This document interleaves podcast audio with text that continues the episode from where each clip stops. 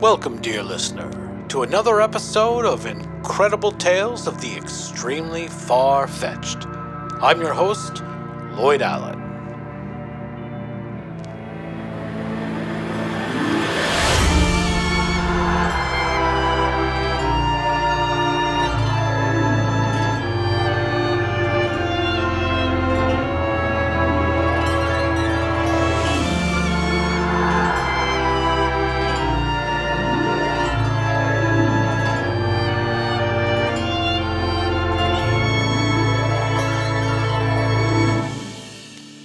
Hello. Welcome to another episode to fill your meaningless existence with a few pathetic moments of cheap and tawdry entertainment. I'm your host, Lloyd Allen. Don't forget to tell all of your sad friends about this show. We're going to need to ramp up listenership in order for my plan to better beautify your city. Yes, in order for my plan to better beautify your city to work. Let's make this city better, shall we? Between me and you, we can transform this dear city into something much more appropriate than what it is now. All this war and endless struggle, we need peace. Sweet, sweet peace. Calm, quiet, desolate quiet. Let's bring peace and quiet back. I will help you make this the most quiet, peaceful plot of land on the continent. I promise you that.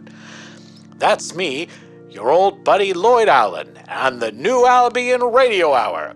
Tune in every week as we lead up to an extra special episode. Extra special.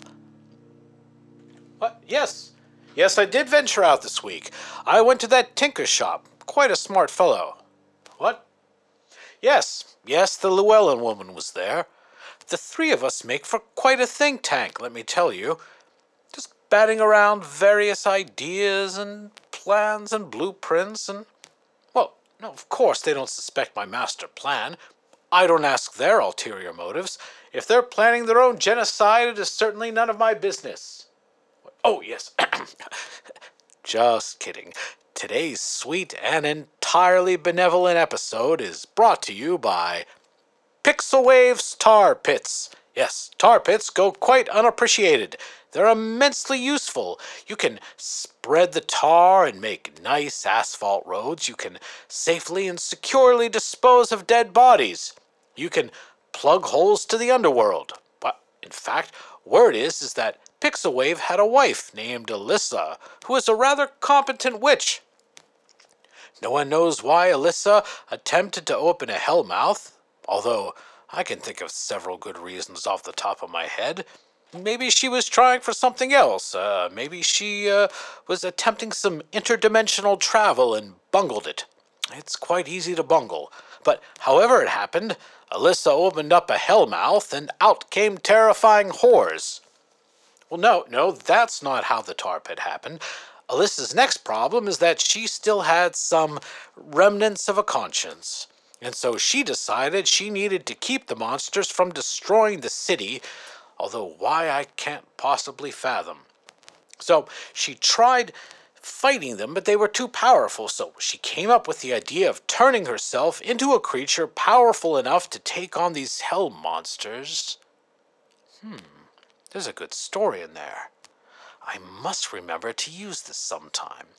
Anyway, she turned herself into a black abyss demon and destroyed the invading monsters. Now, however, Alyssa herself was the problem, since being a screeching abyss demon, she was without reason just a wild, screaming creature of darkness and hopelessness. If that isn't a mood, I don't know what is. So, as the story goes, a number of the city's magic community got together to destroy poor Alyssa. But Pixelwave couldn't bear to have her lover killed, so she cast a spell which trapped her lover in a huge tar pit or or froze her into a tar pit uh, something like that but but the tar pit sealed the hole and kept Alyssa at bay until Pixelwave could figure out a spell to reverse it They say she works tirelessly, even to this day, to create a new spell. Hmm, sounds like a job for an old friend of mine. Uh, Jill would be excellent at this. Well, too bad she's, uh, ah well. Who even knows if this is any truth to it? But just imagining that this city is close to being destroyed by a screaming abyss monster, well, it just fills me with happiness and hope, so we should take comfort in whatever fairy tales we can. So, stop down at Pixelwave's Tar Pits if you can. Say hi to Pixelwave, the haggard, sleepless shell of a woman and her slumbering demonic lover. I've certainly heard worse love stories. Tell them Lloyd sent you. And now, it's time for another fun filled episode of whatever this show is called.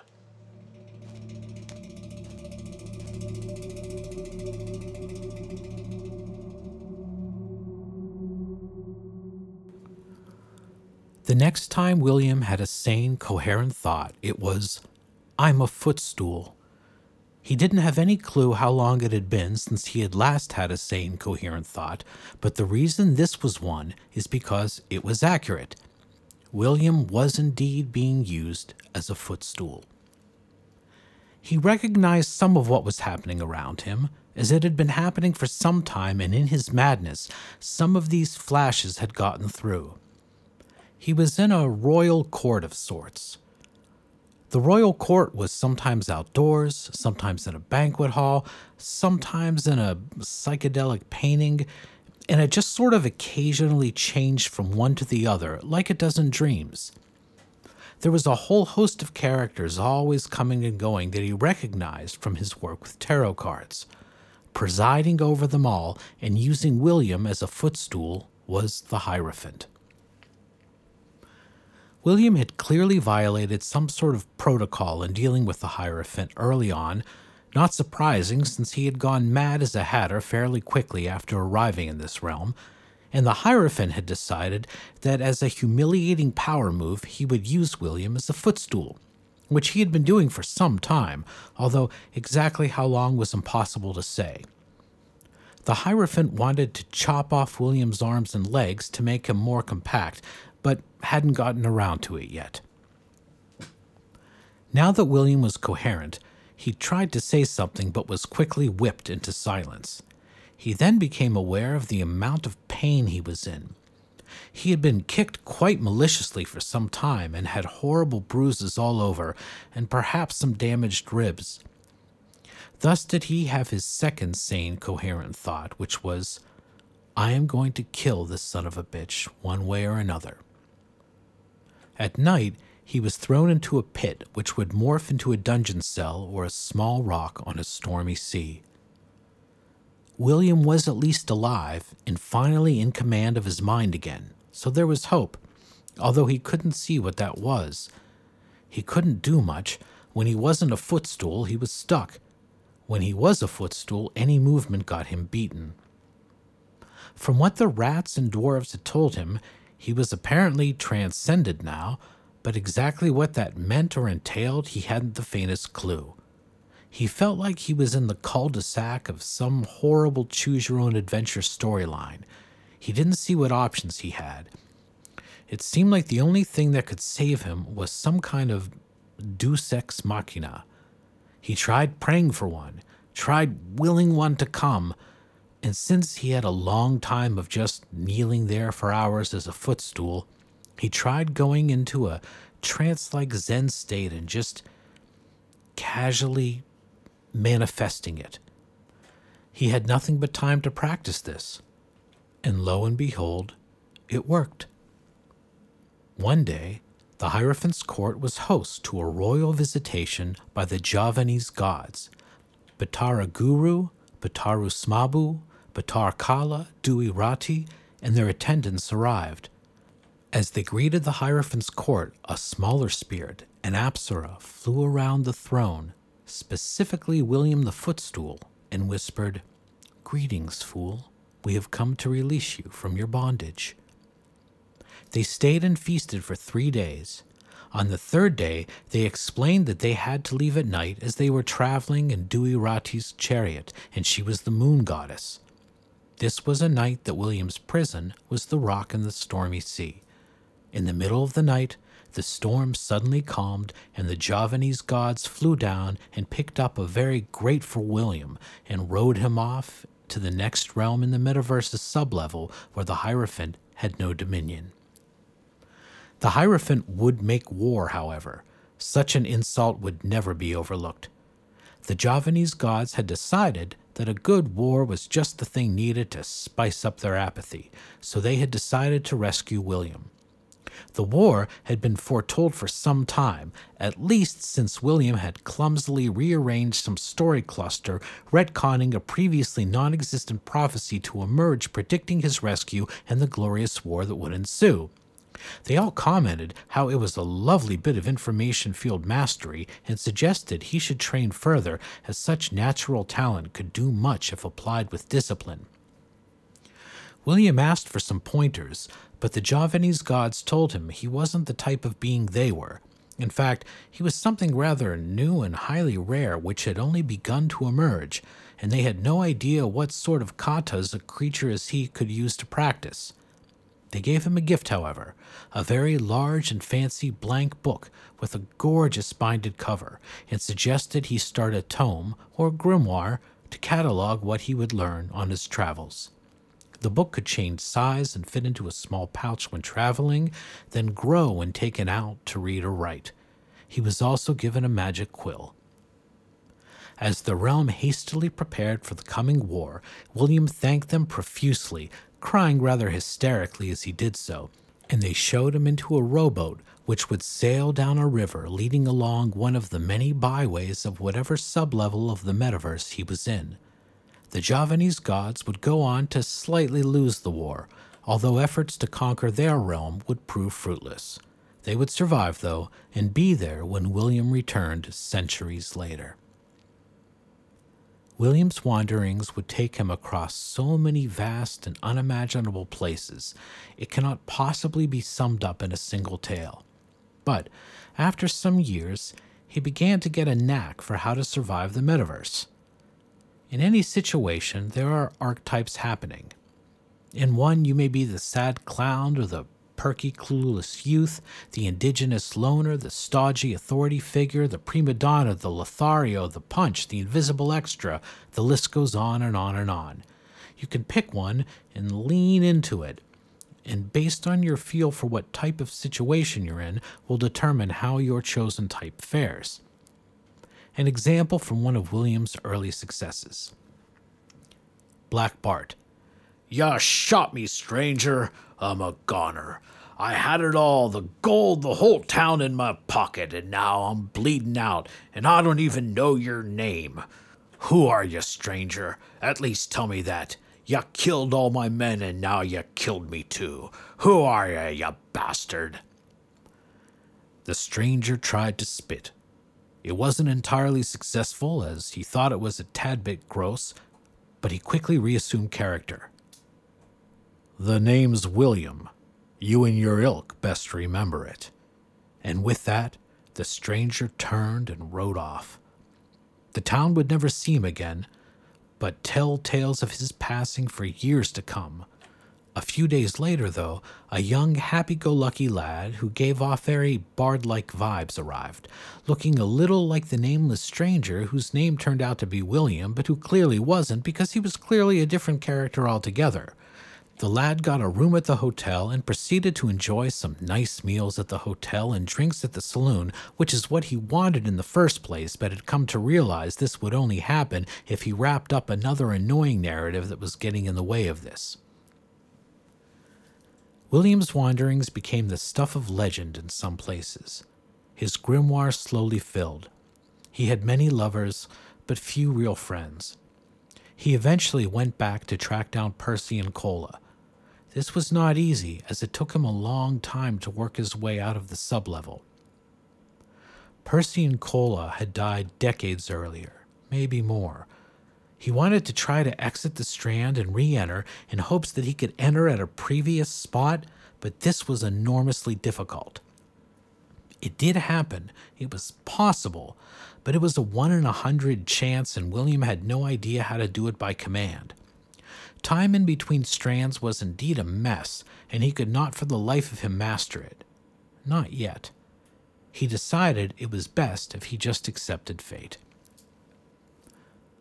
Cola's great or great great granddaughter was quite similar. The resemblance was obvious. She and her tribe told and retold legends of a group of world hoppers that two of their ancestors had been a part of, one of whom, a pale skinned one, may one day return. William was treated with awe and reverence, but he was having none of that. He treated the great great granddaughter Asante like family and soon felt like a member of the tribe once again. He wept with joy some nights just sitting there amongst them. He taught them what he had learned. He didn't know how exactly a person could become transcendent, only that it was possible, what it entailed, and some pointers that he thought might help. He read his grimoire thus far to them repeatedly. It would eventually survive as oral tradition, and the family would experiment for generations until they alone eventually did find a way to reliably cause the transition to occur. William, of course, was long gone by then.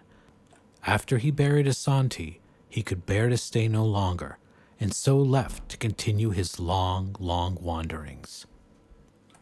He mostly explored the sublevel, but also the level of the watchtowers and outer strands. He ran across the gnomes twice more. He avoided them the first time, but became concerned at how they were growing. He wasn't sure what to do. He resolved to find a solution, but became lost in his journey once again. The second time was in a pirate world narrative that they invaded. William was on a ship at sea, and when he saw the tear and burning harbor, he quickly changed his archetype, took command of the vessel, and sailed towards the most fortified post he knew of. He prepared a ferocious defense, and when the gnomes arrived, he unleashed holy hellfire upon them. He even won for a time. He had clearly stood out, and soon another tear in the world opened up behind the fort, and they poured in in even greater numbers. William led a fierce resistance, used every trick at his command, held them off for an incredible length of time, much longer than they'd ever been held off before. But eventually, they overwhelmed the bleeding narrative. As they poured towards him, he gave them the middle finger drew a sigil in the ground, and stepped through. He left the sigil open. The sigil led to a hell world. As he fell towards the fiery furnace, he used another technique he had discovered to world hop again, hoping the gnomes weren't as savvy. They weren't.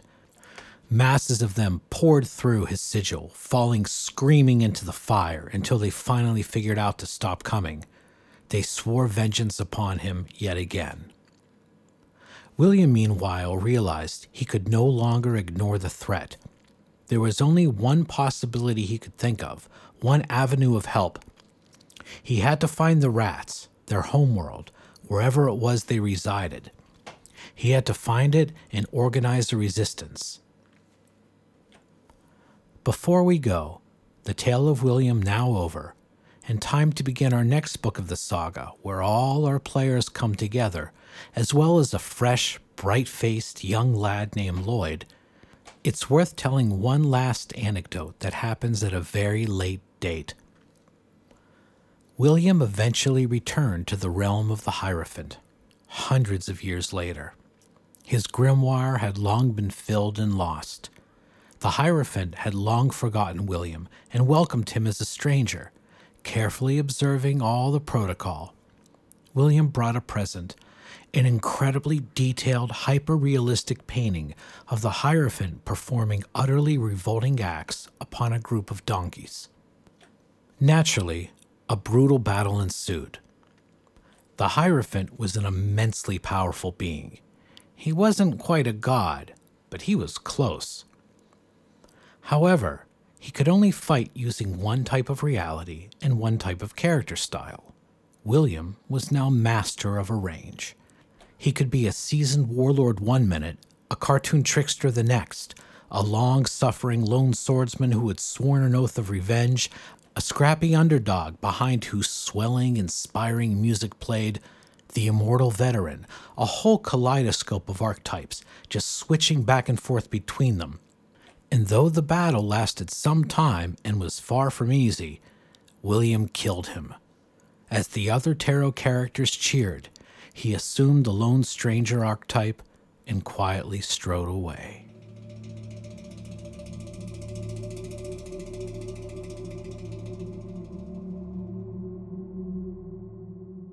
Well, personally, right now, I would rather hear Alyssa, the screeching abyss monster, vomit and gurgle rather than whatever excuse for music they're going to play this time. However, the room likes it, and the room is my friend. I will continue playing this portion of the show. So, rather than a regurgitating black hell beast named Alyssa, here's something far, far worse.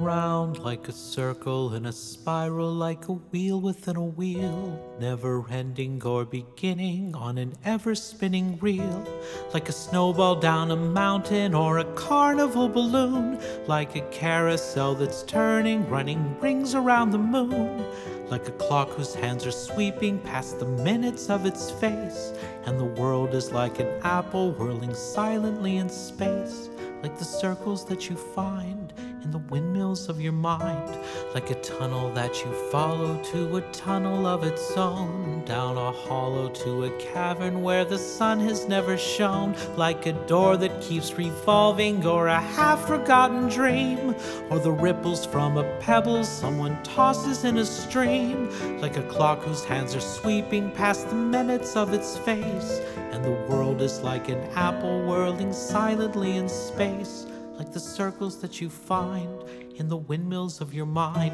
Keys that jingle in your pocket, words that jangle in your head. Why did summer go so quickly? Was it something that you said? Lovers walk along the shore and leave their footprints in the sand. Is the sound of distant drumming just the fingers of your hand? Pictures hanging in our hallway in the fragment of a song. Half remembered names and faces, but to whom do they belong? When you knew that it was over, were you suddenly aware that the autumn leaves were turning to the color of her hair? Like a circle in a spiral, like a wheel within a wheel, never ending or beginning in an ever spinning reel like a snowball down a mountain or a carnival balloon, like a carousel that's turning, running rings around the moon, like a clock whose hands are sweeping past the minutes of its face. And the world is like an apple whirling silently in space, like the circles that you find in the windmills of your mind.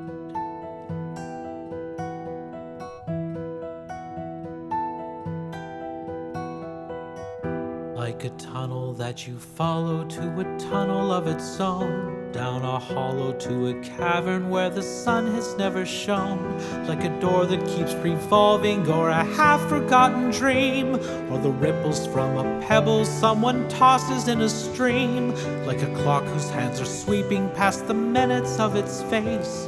And the world is like an apple whirling silently in space, like the circles that you find in the windmills of your mind, keys that jingle in your pocket, words that jangle in your head. Why did summer go so quickly? Was it something that you said? Lovers walk along the shore and leave their footprints in the sand. The sound of distant drumming, just the fingers of your hand. Pictures hanging in a hallway in the fragments of a song. Half remembered names and faces, but to whom do they belong? When you knew that it was over, were you suddenly aware that the autumn leaves were turning to the color of her hair? Like a circle in a spiral, like a wheel within a wheel, never ending or beginning on an ever spinning reel. As the images unwind, like the circles that you find in the windmills of your mind.